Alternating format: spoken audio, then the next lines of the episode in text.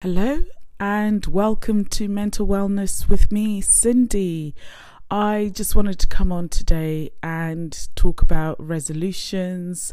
And the reason I wanted to talk about it is because it's we're a couple of days away from the 1st of January and so for most people it's the ideal time to set those resolutions for the year ahead what I wanted to talk about was if you have an idea today, then start it today. Don't wait for tomorrow.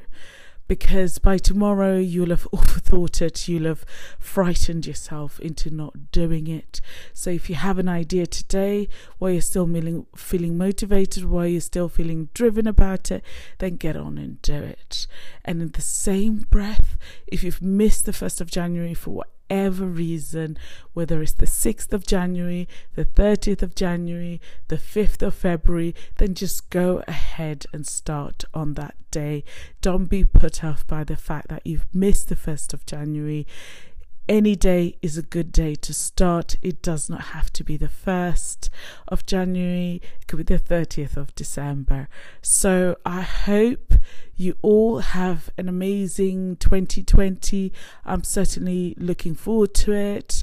I have set my goals. I normally set my goals uh, during my birthday in October, so I've done that but every day I find new things that I want to achieve, that I want to experience, that I'm always, you know, making resolutions about. And so, this idea of not waiting for tomorrow and starting today, I guess, really kind of resonated with me today because I really want to work on my weight. And like most people, I was just saying, oh, I'll start on the 1st of January because there's Christmas, because there's all the New Year's Eve parties, because there's this, because there's that. You know, when you start making all of those excuses.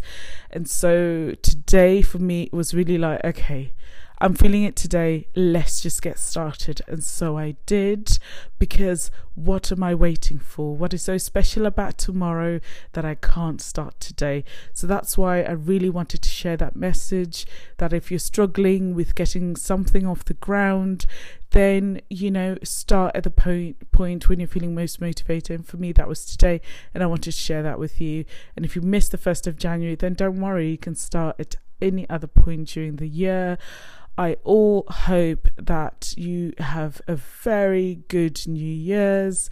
I'm certainly looking forward to 2020. It's going to be an amazing year.